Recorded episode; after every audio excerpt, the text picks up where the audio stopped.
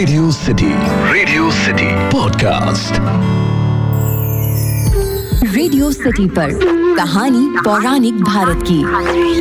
गरुड़ पुराण में बताई गई गया धाम की कहानी। आज मैं आपको रेडियो सिटी पर सुनाता हूँ। मेरा नाम है अखिल और आप सुन रहे हैं रेडियो सिटी पर कहानी पौराणिक भारत की। एक ऐसा पॉडकास्ट जहाँ मैं आपके लिए अलग अलग पुराणों से कहानियाँ लेकर आता हूँ और आज की कहानी आपको गरुड़ पुराण में मिलेगी। देखिए गरुण पुराण में बताया गया है कि जब ब्रह्मा जी सृष्टि की रचना कर रहे थे, उस समय असुर कुल में गया नाम के एक असुर हुए। उसने किसी असुर स्त्री की कोख से जन्म नहीं लिया था। उसके अंदर कोई भी असुरों वाली प्रवृत्ति नहीं थी।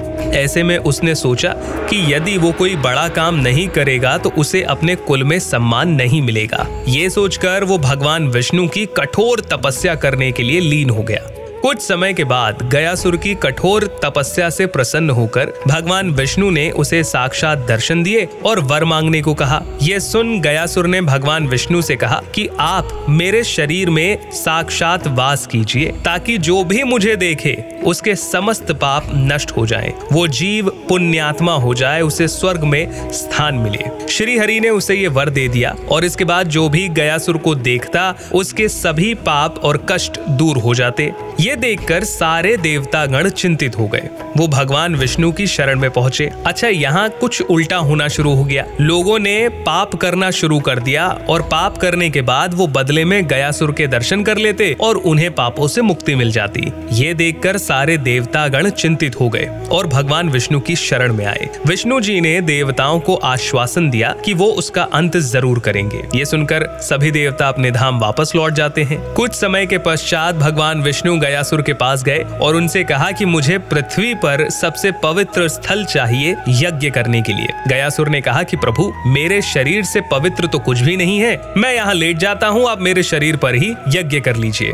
गयासुर का शरीर इतना बड़ा था कि जब वो लेटा तो उसने पाँच मील की जगह अपने शरीर से घेर ली। विष्णु जी ने उसके शरीर पर यज्ञ करना शुरू किया। यज्ञ के प्रभाव से जब गयासुर का शरीर कांपने लगा, तब विष्णु जी ने वहाँ पर एक शिला रख दी जिसे कुछ लोग प्रेत शिला के नाम से भी जानते हैं। गयासुर के त्याग से प्रसन्न होकर विष्णु जी ने गयासुर को यह आशीर्वाद दिया कि जो भी व्यक्ति अपने पितरों का पिंड दान गया में आकर करेगा, उसके पितरों की 21 पीढ़ियाँ तर जाएँगी, यानी कि मुक्त हो जाएँगी। गरुण पुराण के अनुसार ये भी बताया जाता है कि भगवान राम और माता सीता ने भी यहाँ दशरथ जी का पिंडदान किया था। ये कहानी वैसे तो काफ़ी लंबी है, लेकिन मैं शॉर्ट में आपको बताता हूँ। तो ऐसा बताया जाता है कि इस कथा के अनुसार भगवान राम, माता सीता और लक्ष्मण जी जब अपने पिता राजा दशरथ के पिंडदान करने के लिए अयोध्या से आए तो पिंडदान की सामग्री एकत्रित करने के लिए लक्ष्मण जी और राम जी चले गए। मुहूर्त को जाता हुआ देखकर सीता जी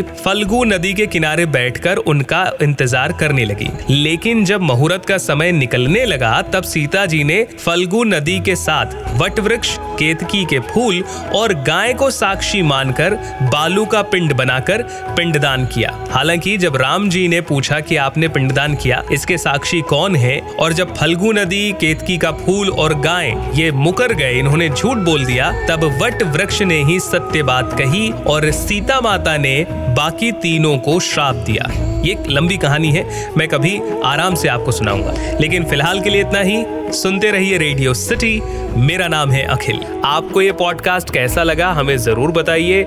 ईमेल लिखिए podcast at my Radio City dot com पर। आप चाहे तो इंस्टाग्राम पर बता सकते हैं। आरजे अखिल के नाम से हूँ मैं।